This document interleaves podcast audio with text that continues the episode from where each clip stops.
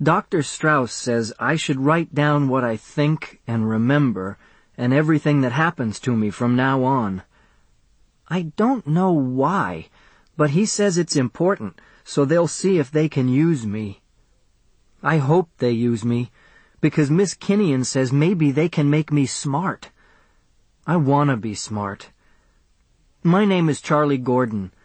I work in Donner's Bakery, where Mr. Donner gives me $11 a week and bread or cake if I want. I'm 32 years old, and next month is my birthday. If you remember, put some flowers on his grave. He was my little friend for all the comfort that he gave. He never called me holograms.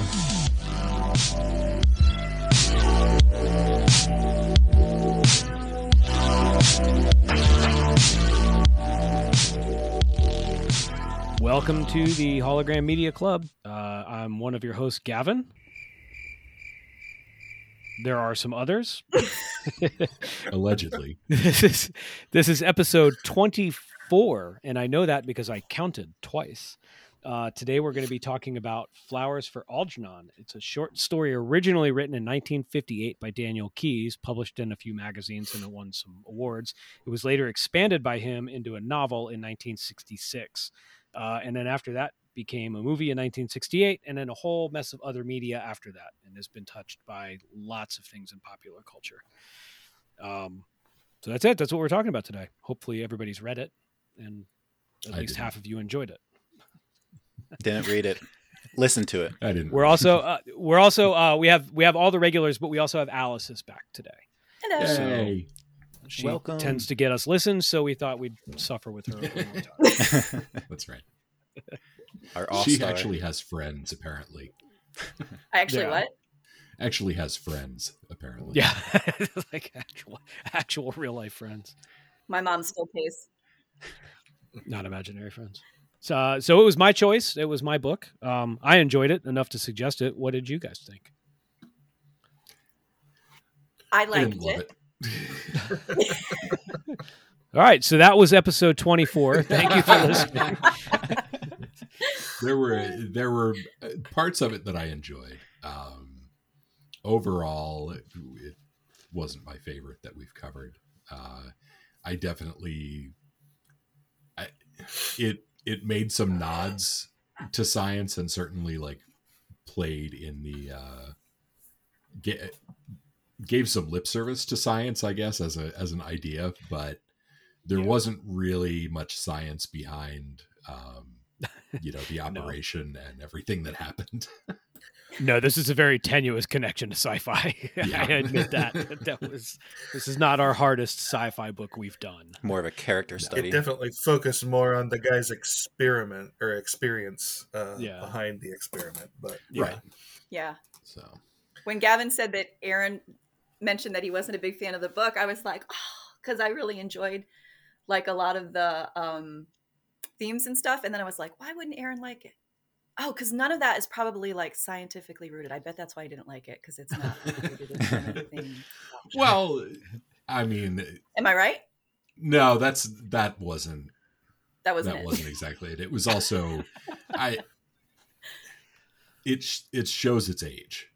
Um, Mm. reading Yes. it now, Yeah. very much so. a lot of And, cringy uh, moments. Yeah. Mm. Yeah, a lot of that. Um, I, the author was definitely very horny, uh,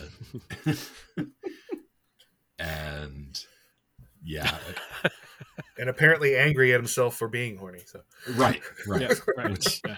you know, as any good I'm a bad boy. I'm a Yeah. bad boy. yeah, there's a Right. lot of that. Yeah, yeah. well, that was one of my favorite parts. Which one?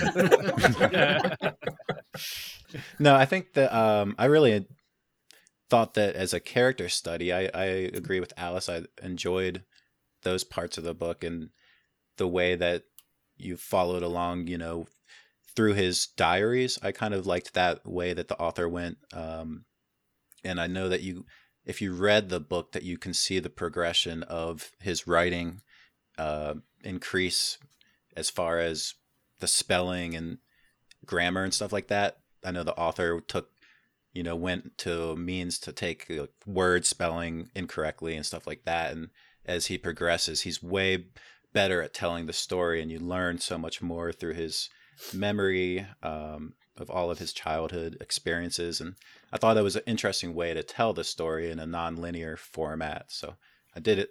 Really enjoyed that yeah part I of it. did, I did like that format and that's a that's an interesting point because having listened to the audiobook you know the the narrator at least for the version that i listened to um attempted to you know do parts in a very childlike kind of voice but it you it's not the same i guess as as reading it Mhm. um with you know the spelling and everything I don't know that I would have been able to read it.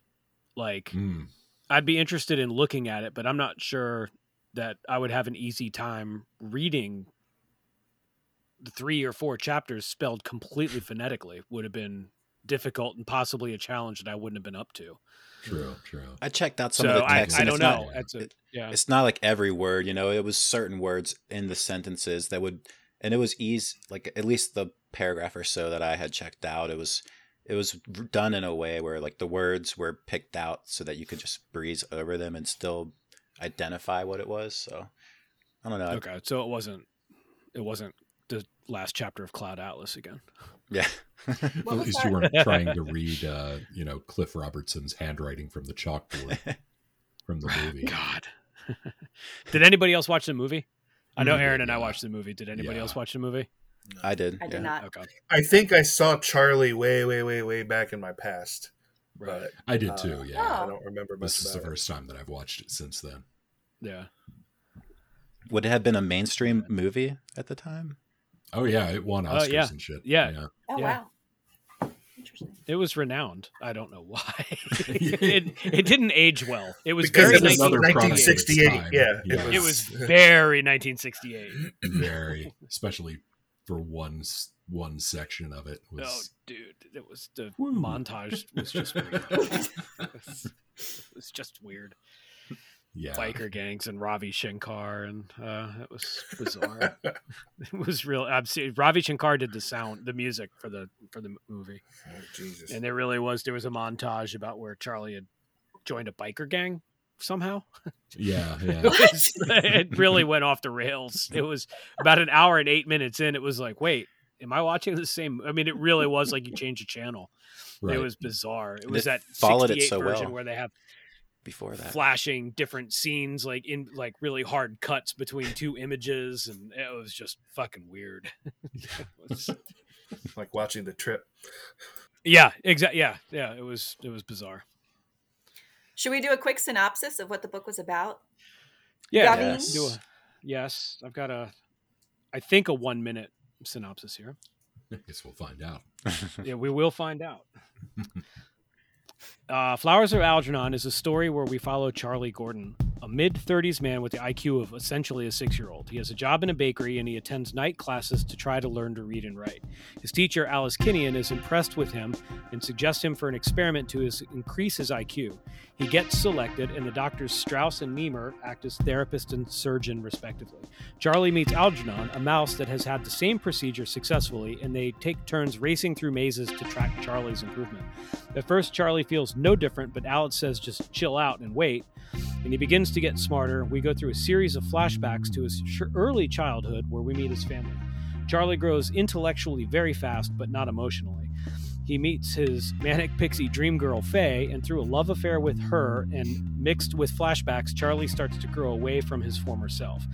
He's having a rough time with this sudden increase of IQ and escapes with Algernon, finds that there was a mistake in the procedure and he will soon revert to his old self. Charlie prepares as best he can for this and eventually accepts that he will again have a very low IQ.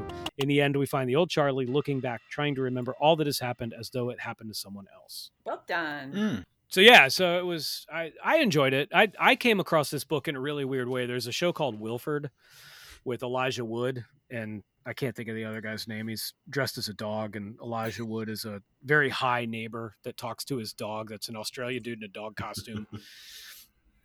and I was watching something on YouTube so an essay came up and some kid was like, "Oh yeah, when I was watching Wilfred, I was reading Flowers of Algernon." So I wrote it down and looked into it. And that's how I found the book.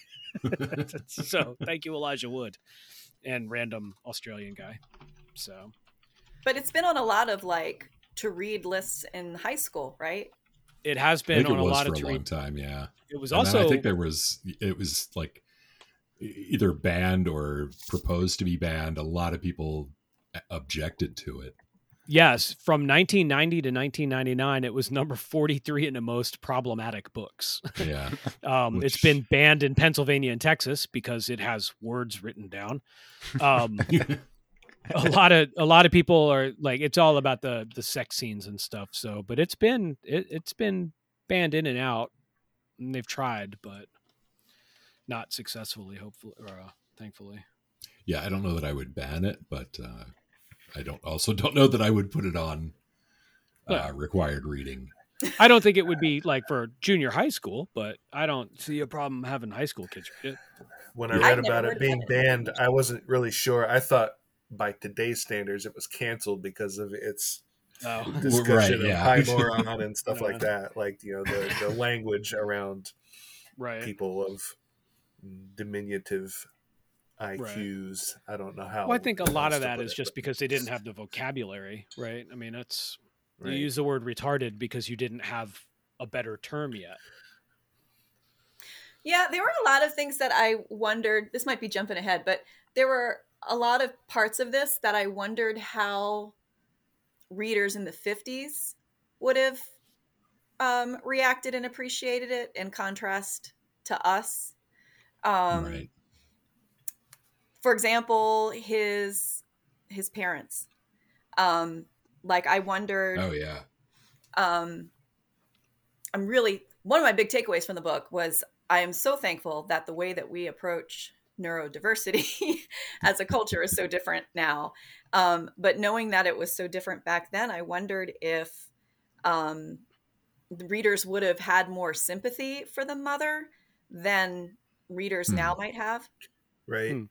Um, maybe not, but I just I wondered if if Well, that might be different. Yeah, Um, I, th- there definitely didn't seem to be any attempt by the book to portray her in a, you know, forgiving light. Um, she No, was no, clearly, not at all. clearly cast as a villain. Uh, although, you know, there was maybe a little bit of sympathy for her once he once he meets her again and discover that Same she's with the sister, really. struggling yeah. with her own dementia. Yeah. Yeah. And initially, I mean, you can you can kind of forgive the sister because she's a child, and she's like, okay, Charlie needs a lot more attention, and she's jealous of that, and that's why she acts the way she does. But you could dismiss that as okay, that's that's a young girl That's a child. Yeah. doesn't know how to do with this. But the mother acting kind of the same way is a lot less forgivable. You Yeah. find out later on that there's other nuances to how that happened. But even Right. then, you still don't forgive the mother. But the sister's like, "Oh no, you don't, you don't understand. I was really trying to help and that kind of stuff." You know. yeah. But I didn't quite get. Um, it seemed for a bit that they might be hinting that this all stemmed from like a head injury from when he was younger, like you know when he had been beaten up by neighborhood kids or something. Mm. Something else might have happened with his uncle. I don't know, but it didn't seem like that was the case eventually. No, I don't, I don't think so. Yeah. I didn't. no, That it seemed well. And again, it's hard to say because it's coming from his perspective, Right. which is right. already tilted. So you can't quite Yeah. tell if there was something that led. Yeah, from I think- or I think the fact that for- the beating up was just because they were mistreating a right. kid who was. And I think for the- at their level. For a, a period of time in it when he was starting to remember things it seemed to me like that it was it was maybe leading up to he's going to remember you know that that this all Some happened event. when a traumatic Yeah. injury. Right. Interesting. he Different trauma. that way yeah Yeah. yeah the, the trauma. trauma did not the trauma was that he experienced was a result of Right. uh of this not the cause Yeah. Well, and like the first time they p- took him into that doctor, you thought it was going to go one way, but it kind of didn't. So you're like, okay, is he a bad guy? Is he a good guy? He's Yeah. doing things to Oh. him, and the kid doesn't know how. Like he's strapped into a chair or whatever. Yeah. but that I was, was kind really. of as far as that went. I was Right. really scared for a second when I first came. I was like, no, no, Yeah, don't go in there. And he didn't. Mhm. And he was just kind of a shyster, but he wasn't a bad shyster. he was He was just nice to giving me Charlie. your money. Was shaking Yeah. his parents down for some moolah. Like maybe Yeah. he even thought he was helping, but who knows? Yeah. somebody else would have taken it there you know Yeah. modern day the, i kept on waiting for that like you know where the when is it going to be that the doctors abuse him or do something yeah. you know nasty to him more so than what they're already doing like yeah like th- i thought like aaron said like as he gained more memory that you would find out that he was abused way more than he had been Mm. or that the people like in his bakery he still had good memories of them and they still all weren't horrible to him but i was just waiting for that Yeah. for Well, him to find out of- like how It was bad kind of the one was guy that mistreated him, but the others kind of stuck up for him. Even though Kinda, the one yeah. guy who stuck up for him was pulling one over and I don't know, I guess Still, technically embezzling, yeah. but Yeah. Right, right.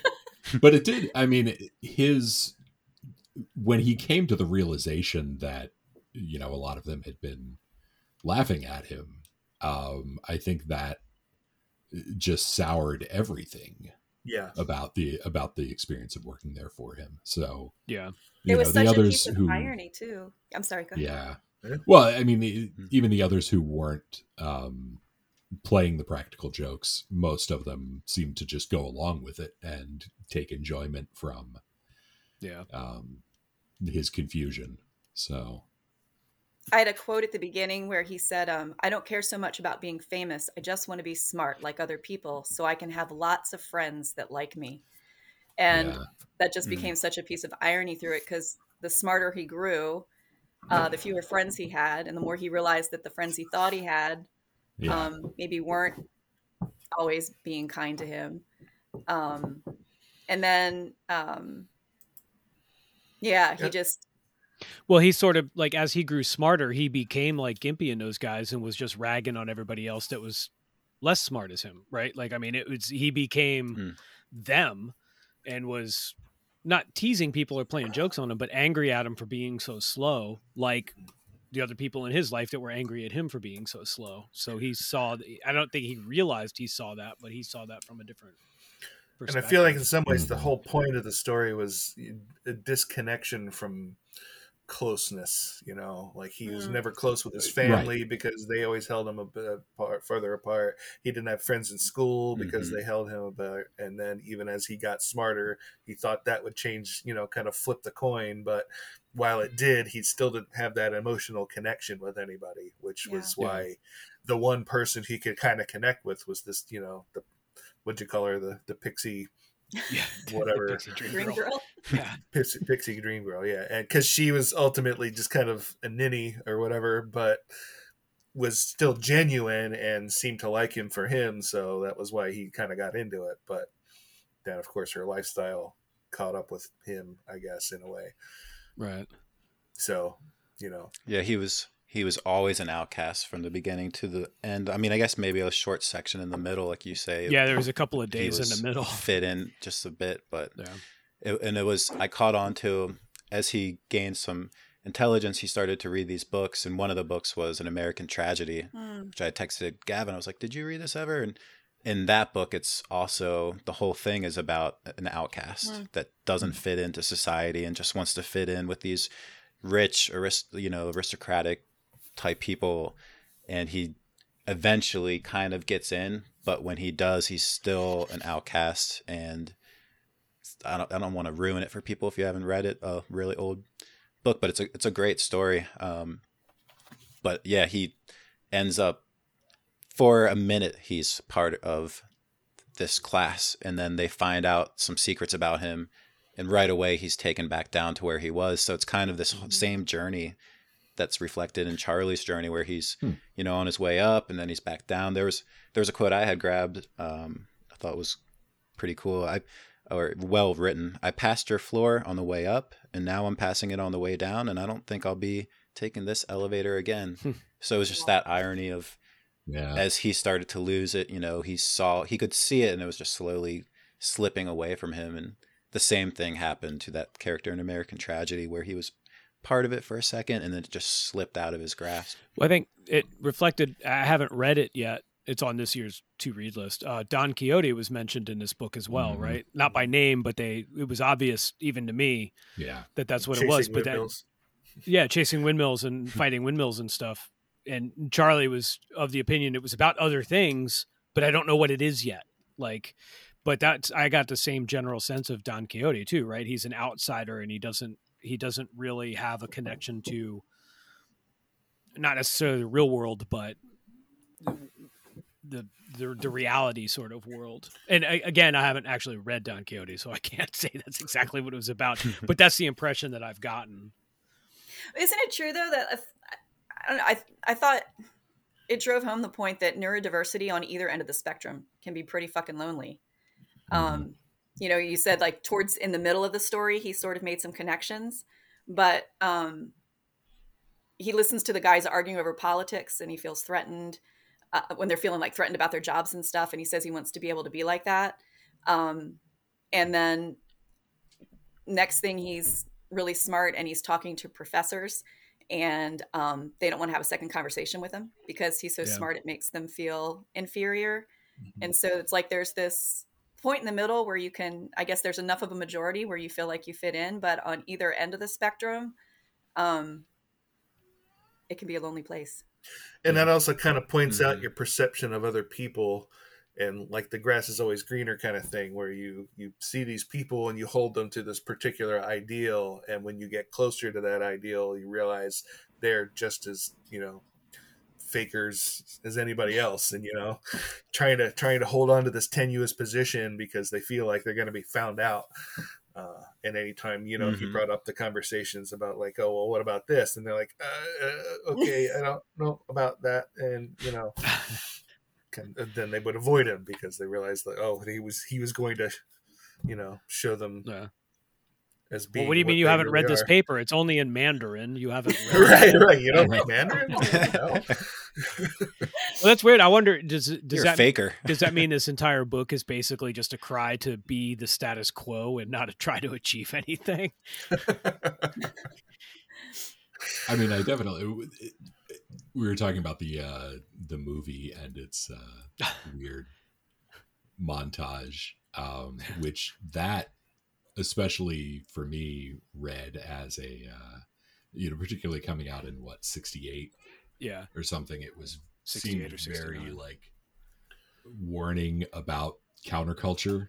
Um, Yeah. Mhm. and you know, a Yes. warning that your your kids are going to grow up too fast and they're going to go out and uh, Smoke know, marijuana cigarettes smoke and ride motorcycles. yes. Yeah. right. they're on the pop Um, but Yeah. then you know, it you can, it, guys, it's okay if you do that because you can come back home and the the girl that you tried to date rape is still going to love you and will be waiting Yeah. for you.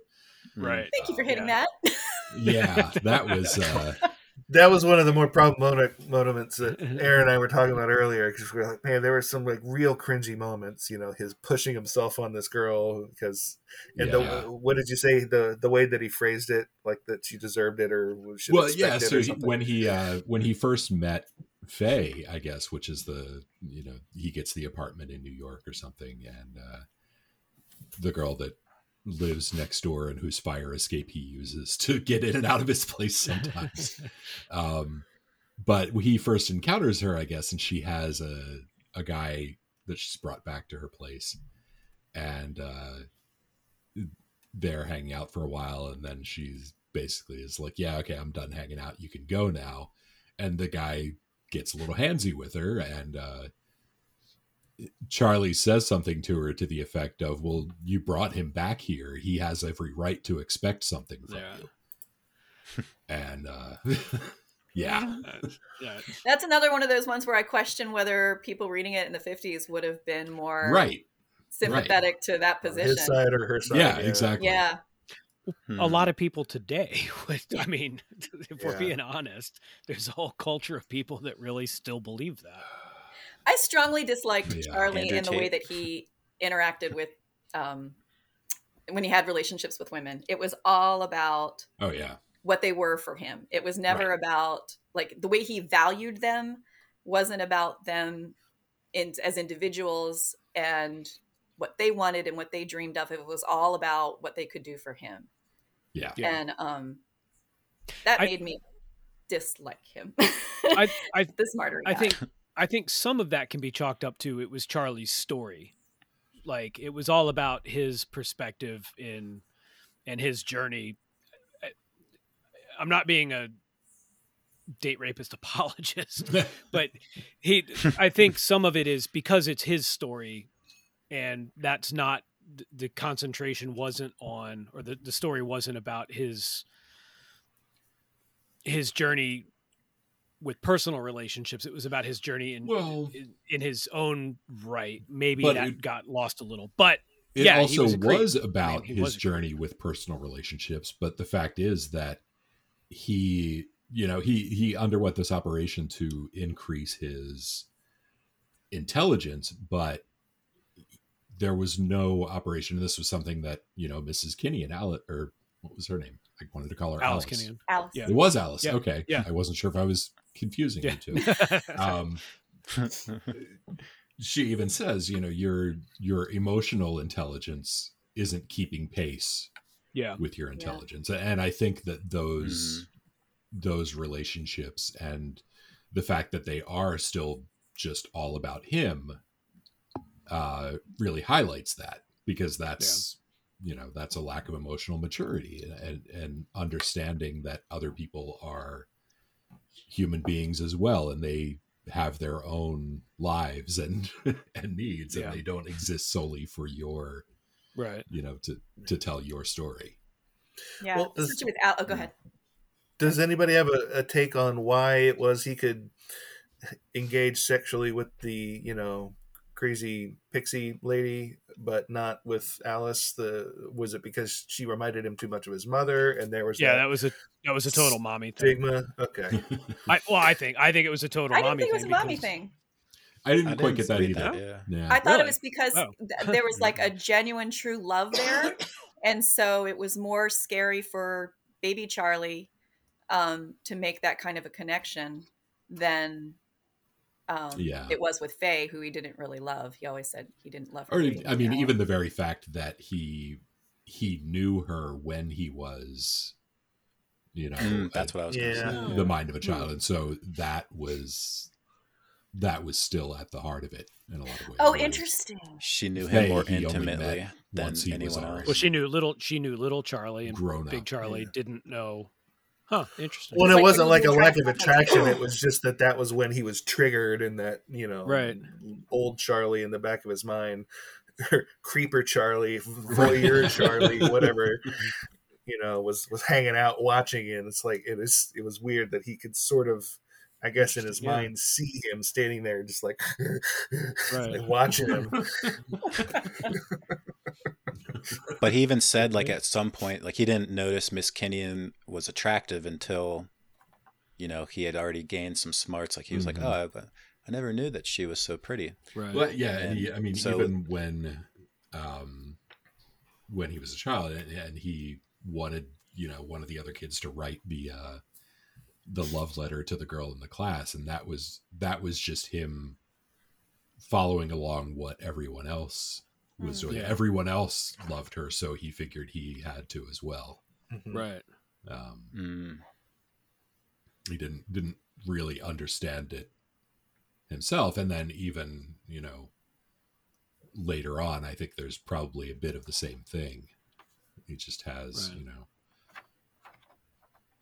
Did was uh, his mother like a religious nut either? Like I know that she had a very it didn't seem like it caustic attitude towards his I don't Yeah, know, her- arousal or whatever.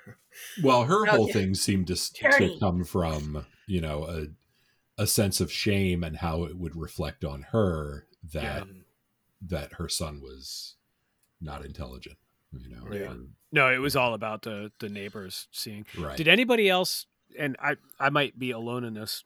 Um, did anybody else catch a anti-parallel between Rose and Matt and Crystal Lil and Al from A Geek Love?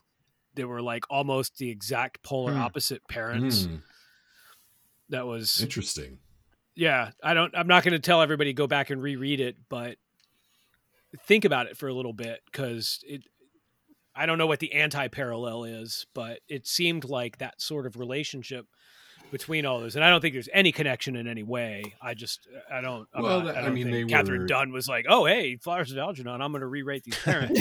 Nothing like that. But I thought it was really interesting that I think the roles were switched a bit because Yeah. uh, what was Crystal Lil and what was the father's Al, name? Al, Al. Uh, he was very much just about what can what can the these children bring to our Mm. business. bring to the, The bring to the yeah. family, Right. Yeah, Right. and then and Rose help was like, provide? "What? How is this fucking up my family?" Yeah, like I say, like an anti-parallel, Hmm. like Right. almost the almost a polar opposite of both of those characters, and they even ended up apart. That was yeah, Matt Yeah. and Rose ended up apart, where Crystal Lil and, and Al were brought stronger and stronger together. I just I thought it was a really interesting, and and I don't know what the word. I don't think anti-parallel is really a term, but perpendicular. It is now. perpendicular, yeah, That's, um, Obtuse, perpen- perpendicularism. Um, I, perpendicular. I just thought it it struck me as that they were just complete opposites of the family dynamic, all the way to Crystal Yeah. really, really, really wanting to keep um Chick, and then Mhm. Rose really, really, really not wanting to keep Charlie, like to the Mhm. point where it was just banish him and just tell everybody he's dead. Just a complete opposite of that. I just I thought that was kind of interesting. I can see the the Hmm. anti-parallel that you're talking about. Although I have to say that for both Crystal Lil and um, what was his mom's name? Norma. No, that was the Rose. sister, Rose. Rose. Um, I I ended up hating both of them for rejecting their natural instinct to nurture their children. Yeah, Yeah. Crystal Lil's was later, but that's Hmm. why I got really judgy on both of them when I was when I was like, I know what those internal instincts are. How dare you reject those? Right. And also, I started thinking about that with um, Charlie's mom, because at first I was thinking I was annoyed. Like, so it, when she first has Charlie before Charlie's sister is born, she's very nurturing and overprotective almost, um, and doesn't want to even believe that there's anything wrong with him. She thinks he's going to be okay. He's going to be okay. Um, and then um, she starts what I was thinking of as like resisting this evolutionary instinct to nurture and protect her child. Um, Hmm. And so I was really judgy about it. But then I started thinking, like, maybe from a Darwinian perspective, that actually is more of a natural instinct.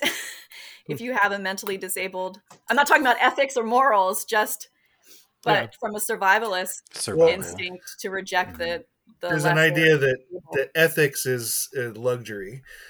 yeah, Yeah. You know, it really Yeah. kind of is uh, as far as you know survival goes. You know, if you're trying to garner protection for the larger pack, you know, the the weak and the the the, the incorrect or whatever would be discarded or whatever because you know it's a waste of resources from that super hardline point of view.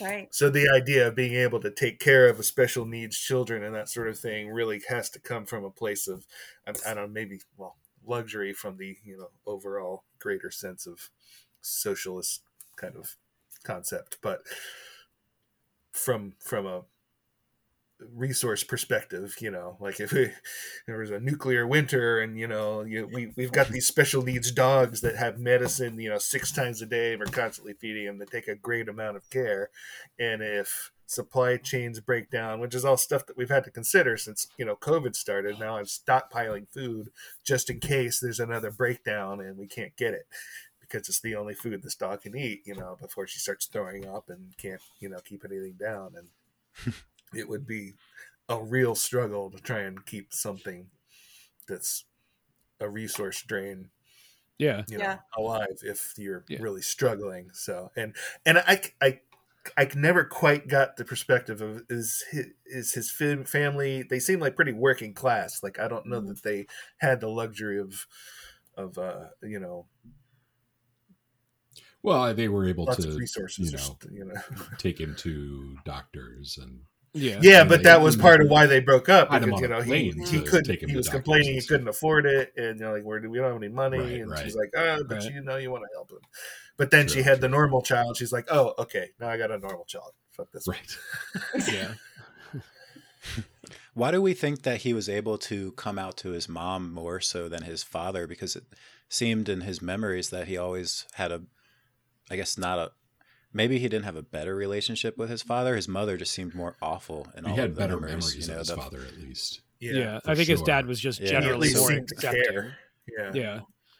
Well, and his dad was so at work. Why did he? His dad was at work like most of his Yeah. childhood, right? So just, I mean, the, Mhm. the bits that he saw of his dad was just like, just let him be. He's fine. But that's, in fairness to his mom, after a day of cleaning up after this kid, right? And cleaning up after a baby is a lot different than cleaning up after a four year old. That's, I can see being frustrated. So I think, Well, so then why did Haas, 'cause I he- thought about that. Mm. Like why? Yeah, like what gave him the power to come out to her? Maybe because he was more afraid of her, that he felt, I don't know, like that she still had this power over him, even in her old sickness. Like he needed to get it off his chest, or maybe because he wanted to prove to her that he was smart. I guess that was the whole thing. yeah. More so than his father, because his father still always kind of accepted him, whereas she Mhm. she was the main driver of like wanting him to improve in intelligence. So Yeah. He he needed her acceptance more than than he Yeah. needed it from his father, I guess. That's but I hadn't thought about that. Mhm. That's a good point. Hmm There wasn't as maybe not as much closure necessary with his dad as with his mom. Yeah. And then Yeah. so at that point as he's losing his intelligence, what what would be some things that you all would do before going into, God. you know, such a decline that you're going to lose all of your The whole concept is terrifying. It's Mhm. like like if you find out you've got Alzheimer's and you're just going to be on a steady decline and you're aware of it. That seems Right. like a just Mhm. utter nightmare. I don't know. I guess you just go day by day, right? Like I don't. I mean, I think I would just. I don't know. I don't know. I've had this I conversation mean- with Gavin, and I it would be a very nicely prepared long nap that someone could nicely tuck me into. I am not putting my family through that, and I am not doing it. Get, that- get that nitrogen Yep, tank. Yeah. Yeah. Yeah. Right. tuck me in. Yeah. Nice knowing you. Right. Yeah. Put on some Well, Majestic. that, I'm going well, to sleep. um, My dad used to say, "Put me in a dinghy and set me adrift." like that. Yeah. Uh, Terry Pratchett, when he learned that he had Alzheimer's, didn't he begin like it- trying to document what happened? I thought I remember seeing something sure. about I- that that he, you know, was like, okay, this is I'm I'm entering this this Huh. stage now, and I want there to be like a a record of it. I don't know. I That's don't know, maybe interesting. that didn't, I don't. didn't ever actually happen, but I No, I but I- like, I'm- that. I'm actually. I'm still reading all. His, I'm going through all of his books again. So I'm getting towards the end when you can start to see his last book is much different tone. So it's. I'm going to look into that. I'm curious Hmm. about that. That's interesting. Yeah. If it wasn't him, I'm sure it was somewhere someone else. I mean, well, you've seen artists. I can't think of. There's an artist that was going through something similar and would do self portraits every couple of years, and you can see the decline of art throughout Right. Yeah. while they enter more and more dementia, which is interesting. And that Oh, seemed to be that seemed to be a lot of uh Charlie's approach too was you know I want to make sure that there's that there's a record of of this Yeah. happening and how Yeah. it, how it Mhm. is and I mean even you know his it's desperate attempts to try to hold on to like well if I if I just keep reading I'll I'll If I keep, keep learning exercising, new stuff keep- every day even if I don't remember it like that was that was heartbreaking That was really. It was it was almost like a it it was a way to show how much he had turned back into old Charlie too because he was intelligent enough before that to know there was no hope and then all of a sudden he was like young Charlie again like I'm going to keep trying, I'm going to try, I'm going to try. Mhm. What made him a, such a Mm. good candidate to have the experiment to begin with was just his earnestness to get smarter. yeah Yeah, that was really sad. And th- I thought it was weird that Miss Kinnian completely just dropped him when he started. I guess she couldn't, she didn't want to be witness to his decline again, but it was, I don't know, kind of sad that she Didn't he wouldn't directly wanna push Yeah, her no, he- friends though? with him. Yeah, he kicked her out. she had to leave. She left because he wanted him gone. She he wanted her gone. But She did say I but wouldn't then want to at be some there anyway. point didn't yeah. yeah i was gonna say she said something like i don't want to be Yeah. around for this Right. or i don't flat out told him that and i was just like man yeah. you think you even said how he was a better person and you were you know more friends with him when he was at the beginning of the book you know Right. when he had his his start so it just seemed like she would still want to remain i don't know Hmm. friends with him or some part of his life I, I guess it does you don't really know that he completely degenerates so much that he ends up dying like algernon did or does he just go back and revert to his initial intelligence like it I think he it seems like that is the case because we Yeah. don't find out for sure, but it could be that you know he declined. well, so because much the whole story is from dying his like perspective Algernon. and his writing or whatever. Then at the point that if he died, then that would be the end. That's Right. the last of the story. Yeah, so. I think he just. I think he went back to reverted. The last sentence, I died. Yeah, right, yeah. Shit, I'm dead. Did anybody else when he um he came to this like terrifying discovery that the doctors didn't know as much as he thought they did or Mm. like um like he had entrusted them thinking they were geniuses and then when he became smarter than they were he was like oh shit Um, it made me think of like milestone events as adults that you hit where like all of a sudden you realize that none of the other adults know what the hell's going on either. Yeah, like after you thought it your whole life. Yeah, and then you're like oh. Yeah. I, I was able to relate to that part of his when experience. when do you think Yeah. you first hit that kind of epiphany? I- Um, Almost every day it comes more and more and more.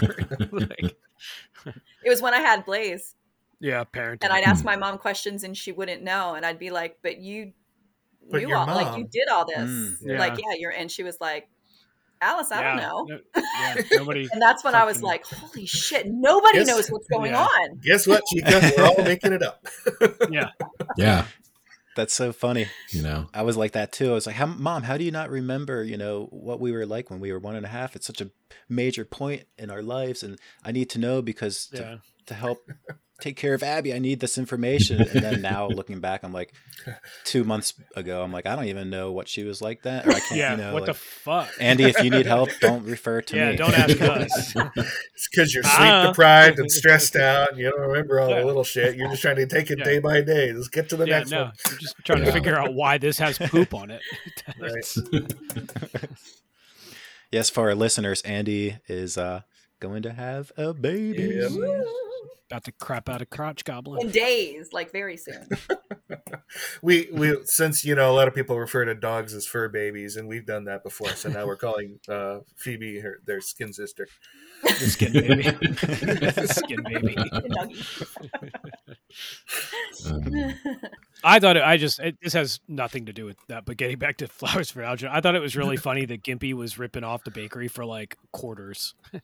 Right. It's such a small- like, like, are you really ripping this dude off for like a buck and a quarter? Like, how many? That was a lot of how- money then, you know. Yeah, to make like two bit. Like, we can get a full lunch for you know less than a dollar. Shit. a nickel. Right. Back when bread was a nickel. I just I thought that was funny. I wonder what that would be in like today's Now terms. 'Cause, McDonald's I mean, is ten dollars for a meal. well, even now, I mean, what do you what do you how much is a cake? If you go to a bakery, how much is a cake? Like twenty bucks. So what's he Yeah. getting? Like five From bucks the grocery cake? store, twenty. From a actual bakery, probably Oh, I guess, forty. yeah. Yeah. Yeah. Right. Okay. Right. So he's probably getting 10 or Mhm. 10 or 20. Okay, that I guess I could see that. Okay. That was that was one of my other big takes from the from the movie was uh I would not eat anything that came from that bakery. No. Was, oh my god. no, there's all these sweaty dudes with like their sleeves rolled up and like chests all out to here and like fucking chest Dirty, hair. and- rusty, beat up machinery. Like yeah, really, like picking that- flour up off, sweeping flour up with a dustpan and putting it in a machine, and nobody's wearing gloves or masks or hairnets or nothing. Yeah, no, fuck Uh-uh. no, dude. uh, Everybody dripping pomade into the flour. nope No. yeah. were there part, what are some other parts of the books that made you all laugh like I, there were some parts that that were heartbreaking but there were some parts where i like busted out laughing because it was just There was some. I think the the the one that got me the first time that the uh, some doctor used the term high moron High as a like a clinical term. yeah. I was like, okay, this is High this is a very scientific term in the DSM. Like what? There were a lot Different of time, There were a lot of eye rolling moments there. Yeah. And when um, there was that nurse Hilda, um, right after his surgery, and um, she was like, "Maybe you should ask God to forgive you for letting the doctor Yeah. God." And then he was Oh, like, yeah. "The next day, I had a new nurse, and Yeah. maternity Hilda was working on the maternity ward." Where it didn't matter who she talked to. exactly. That was Yeah. funny. I'd forgotten about that. That was funny. You need to ask. God for forgiveness. And then the best part was when they let um, when Charlie's at the conference and he's thinking about letting Algernon free. Mm. Yeah, And, um, yeah. I was curious who was like rooting for like when he was talking about it because he thought over it for a long time, and I wondered if the other readers were like, "Do it, do it," or if Oh they were yeah. like, "Do that, don't- No, fuck yeah. I mean, you kind of you kind of wanted to see it for for Algernon's sake, but at the same time, Yeah. it was also just um, from Charlie's end. It was just him being, you know, petulant, which he spent a lot of time being. Yeah. So, yeah, In a way, that's the core. I wasn't necessarily rooting for him in that Yeah. in that instance. Yeah, I was Yeah. definitely I was rooting for Algernon to, to get out. Yeah, I was absolutely. Which I just thought about too. Algernon was kind of a creep, also, right? I mean, he was pretty much. I know he's just a mouse, but he was he wasn't nice to his little mouse partner, right? I mean, No, he she was was, like cowering in a corner too. Well, that's when Eventually he started killed her, too. decline too, right? Yeah, yeah, So to that point, yeah, you take a, a mouse like that, let it free, it wouldn't last very long. no, It doesn't. It's not working on instinct anymore. You know, it's No. like uh-uh. I don't know all these. Like Well, he also wasn't, letting you know- loose animals that have been kept in captivity their whole lives. Like it wouldn't do them any good. he wasn't really doing too well in captivity either. He was getting, No. out, you know, getting Well, I pissed mean, about running lab and just refusing and throwing himself against the the walls and everything. yeah. So yeah, Some of those scenes, of course, remind me of like 28 Days Later. Oh, yeah. yeah. And I thought, um, just on another note too, the interesting going back to talking about like the time that you know this book was written in. I think at this time, a lot of s- doctors were performing like frontal lobotomies and stuff like that on Yeah, mental patients, on the reg, trying yeah. to take Yeah. out parts of their brain. You know, doing this, so it, it does kind of just to make them fall docile. into yeah, right. Mhm. Yeah, well, they they they would end up like removing too much of their brain, yeah, and then they would even act worse, you know, that or like it would affect them in a lot n- more negative ways. Yeah. you don't So- say. Um, but that, but you know, in an attempt to remove the bad part of the brain, I thought that that kind of did play into the science fiction part of, you know, where our our podcast falls. So that's right. I did view that, and you know, this at the time that it was written, it would have been this technological, you know, marvel to to hear about this mentally incapacitated, you know, person that ends up becoming a genius. Yeah. Um, Yeah. so it could at that point, you know, I, I do wonder what it would have been like for a reader back then to be reading it, as opposed to today. I had an interesting experience reading this because um, it's about six months into a very late ADHD diagnosis for me. And um, Hmm. so I've had this life altering medication and therapy over the last six months. And um, so for like decades, I've had this massive masking of basic executive functioning skills. Well, I think I'm masking it. I'm sure that I'm not masking it. We we all know. Well, Tree, Gord is tree. that's when it got really bad. Remember when I couldn't remember words like tree? Yes. And I started getting like I was thinking I had early onset Alzheimer's or something, but it was just really, really awful Mm. ADHD. And as soon as I started taking the medication, I could remember words again. Mhm. And the first day, the most astonishing thing was going. Um, I was working at the office, and I went to go to the bathroom, and I came back and sat back at my desk, and I was like, "Holy shit! I really don't think I'd ever done that in any career ever. Like gone to the bathroom and then just come back and gone straight back to what I was doing. You could do one of those family circus like things of what the kid does all around. Like that's what would have happened on any trip. And so I was like, oh, this is how everyone else like functions. Like their brain doesn't have like two songs playing in yesterday's movie and you know, like all these other things going on at the same time competing for their attention. This is whoa. And I feel like I really am smarter. So like obviously there's not a um that's where the comparison ends. But I did I could appreciate some of that when I was listening to Char- Charlie get smarter, being like, Yeah, yeah, this is what it's like to be normal. Quote unquote. Quote unquote normal. Seeing the light. Well, Uh, normal, yeah, because maybe we were evolved to be more ADHD. Like, you know, if you go back to caveman times, we were supposed to be, you know, you're collecting berries and trying to keep your kids alive and looking out for whatever predator is going to attack you. So it does make sense that we we do keep some of that uh, Yeah. part in our genealogy. But right. yeah, I don't know. It's an interesting Yeah. uh, Hmm. argument to be made. That part of part of it is a beautiful thing. I did think about um you were talking about the uh this doing this operation and removing the bad part of the brain or whatever.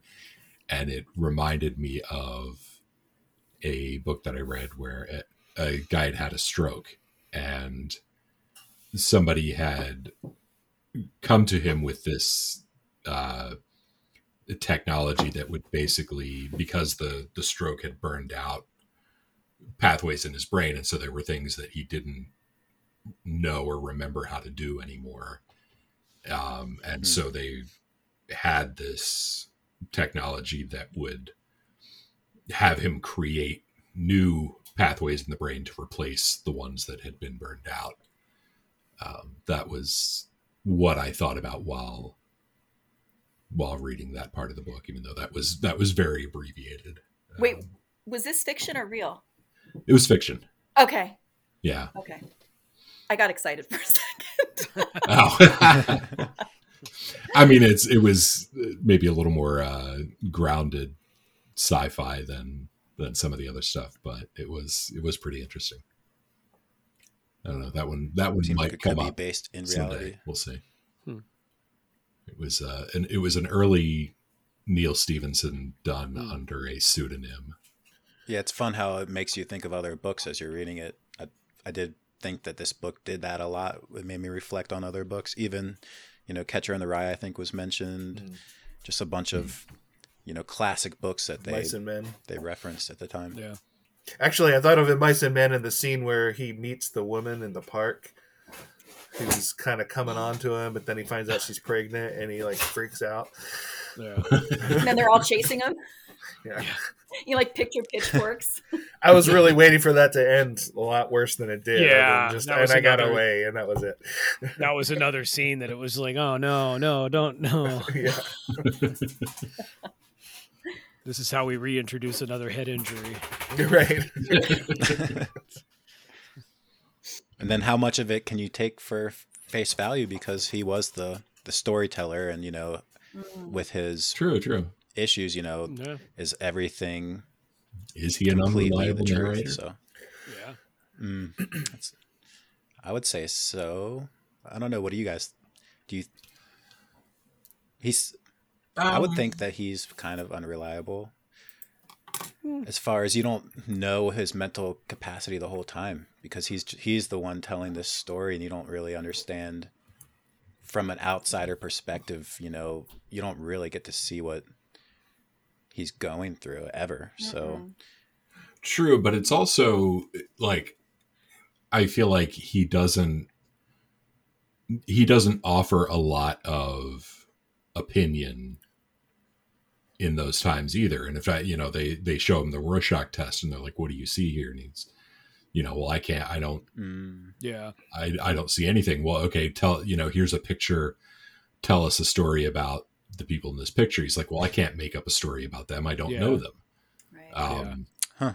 So, yeah, it it he would be considered an unreliable narrator, I think, but for the fact that he doesn't necessarily doesn't necessarily present a lot during those times. Yeah. At least in those There's less cognitive fluff to his phases, he doesn't have a lot of imagination. Yeah, doesn't have imagination, doesn't even really almost have memory, you know. Yeah. So it, it's when it's when he's first starting to remember things that you you wonder, okay, is did this really happen? But even then, he's you know telling it as well. I sort of remember this, but I don't even know if that's if that's what it really Right. was. Yeah. So he's he's Mm. presenting it with the with the doubt that he feels as right. well. Yeah. He's he's calling it out, saying this may not have been the way it was. This is the way I remember it, but I have no Right. way to know if this is really the reality or not. Yeah. Huh. Yeah. But I think you know we Yeah, I wonder. you kind of you kind of have to take the the emotions that he feels about those memories at face value too though you know Yeah. the Mhm. the yeah. the shame that he felt in you know being being terrified that he was going to disappoint his mother or you know do something that would make her angry with him um Yeah. yeah fear being being hit by her um yeah Or just yelled at. Just I mean, Right. he was terrified of just terrified of upsetting people. Just Mhm. Yeah. being, being being the target of anger hmm or disgust or shame or whatever, without even knowing what all that was. right yeah It's all pretty just knowing primal. that it was So bad rolls yeah very much rolls back into him wanting to become more intelligent so he could have more friends. And do you think that people that operate on this spectrum of super intelligence, like Elon Musk, for example, like that, they just have complete difficulties making friends? well he's I definitely so. very concerned about what people think of him Mhm. um and really wants yeah. you know everyone to be Yeah. to be his friends Like me, Um, like yeah. me. Please like clap. in most cases, the harder he tries, the less it works. yep Yeah. Yeah. Um, yeah, I def- I mean, again, I think that's a, that's a factor of emotional intelligence, or you know, what we would consider emotional intelligence, um, that tends to maybe be more difficult for neurodivergent people. Uh, which can also you know also be tied to higher intelligence at times so uh, or like r- read as that? right so Misinterpreted as higher intelligence. yeah um so i don't know that they're they're causal but i think there can be there there can be correlation um We're definitely more sympathetic to people on one end of the spectrum with issues related to emotional intelligence. You know, someone who is um, high functioning, intelligent wise. Um, I, you know, I don't, I don't give Elon Musk or people like Elon Musk. I'm not saying this is right. I'm just realizing that I, I don't give him the same empathy or sympathy that I do for someone on the opposite end. I w- I don't feel protective towards Elon Musk the way I would someone on the other end of the spectrum. yeah well I, you know I, I mean, I think there's a few He's, reasons uh, for that. yeah, yeah, he's he's had plenty of opportunity to uh, gain goodwill, and Yeah. I has squandered it. Um, so yeah. yeah. I'm not. I he's got billions. I don't feel too bad for him. No. no. I think that speaks to the time that we're in too, because you know back in the 50s, 60s, you would people would revere these extremely intelligent people, and these extremely intelligent people wouldn't have access to Twitter and you know Mm. social media to basically be able to shoot themselves in the foot. And Show their you know, ass. back then, they, they would be they would be these you know mys- mystery mysterious figures that are just held at a different level. So maybe we would give them more of an emotional respect. Yeah, I mean, if Einstein had a Twitter account, maybe uh, maybe we wouldn't be. Yeah. We so- would have canceled them. yeah, yeah.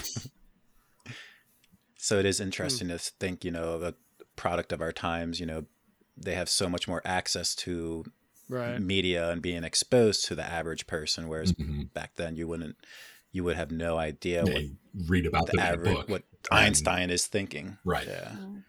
Of course, all these concepts are thrown out of the uh, thrown out the window unless you have like a, a cult status, like a certain orange poofy haired idiot I could mention. So what's the Bob? The Bob, the Bob the Builder. I heard about the six degrees of So we have Daniel Keyes wrote Flowers of Algernon, uh, which was turned into a movie, as discussed in 1968. Um, Alice Kinnian in that was played by Claire Bloom. Now you may know Claire Bloom from the original Clash of the Titans. She played Hera, which Mhm. is pretty dope. Huh. She was also in the 1969 version of Illustrated Man, and more recently, she was in a Doctor Who Christmas special in 2009. So, Ah. um, but she was also in a sh- uh, thing called Midsomer Murders as Matilda Stowe. Also in Midsomer Murders was someone named Alison Steadman, who played Abigail. Alison Steadman also was in Adventures of Baron Mon- Baron Munchausen. She was also in a Jim Henson Hour, so we're getting some Muppet stuff there. And she was in the Lenny Henry Show. Ah, Now, longtime listeners remember Lenny Henry. However, we don't even have to go there because, um, oh wait, I'm missing a page here somewhere. Uh, oh no, no, no. Okay, sorry. This is no, another family I have it circle written wrong. comic where they just I have it. I have it written wrong. Midsomer That's just how Murders also had Alison Steadman was in Midsomer Murders as Abigail Tanev. Um, Alison Steadman was also Bunty Ferguson in Bob the Builder. So we don't even have to go through Lenny Henry. We can get there right there. So that's that's our Bob the Builder. I was gonna say you should nice. you should be able to get there through Muppet. There's lots of ways. Yeah, once we did that, yeah, we can do that. Are you actually Not raising your hand on way. a? That'll I would be- like You're the raising your hand on an audio only thing. This is this is just a talk. Hands up. I, I would like the record to show that I have watched every episode of Midsomer Murders. That's- I think it's like Was that in question? I don't know. no, it's not related anyway, but I just need it to be I call bullshit. public. There's no way. Way. That's funny. No way. Way. I also promise that, that my next book will be more sci-fi oriented. I know that I, Sure, I, sure. I have a tendency to go a little way and have very tenuous um, grasp to sci-fi in a lot of these, but I will I will make an attempt to next book I choose. I will make an attempt to actually make it actual sci-fi. And it's Rand so doesn't count. against the grain of your personality to try and push things towards the edge of what You're Right. usually right down the middle, man. yeah, I'm such a people Yeah. pleaser all the time. I was gonna say, Alice, if you're taking medication to counteract ADHD, are you guys even gonna have anything in common anymore? um, Sorry, was that an uncomfortable question? All no, of these things just about can't Gavin. give an answer.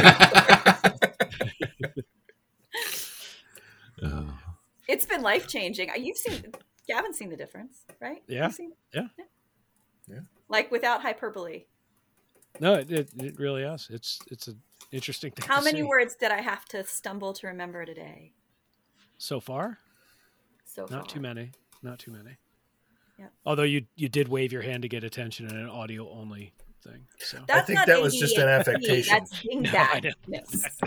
Plus, we can see you, so yeah, I know. Was... I'm just uh, I'm being cruel. Oh, oh, okay. So uh, here's a list I made of things that could make this book a more emotional read. Um, being a parent, being a parent of a neurodivergent kid, that would be Gavin and me. That the early stuff was really heartbreaking. Um, being neurodivergent or closely related to a neurodivergent person, but also being in any group of people who were at some point in history considered subhuman um, or coming to a recognition that people you idolize or depend on are exceptionally human and flawed.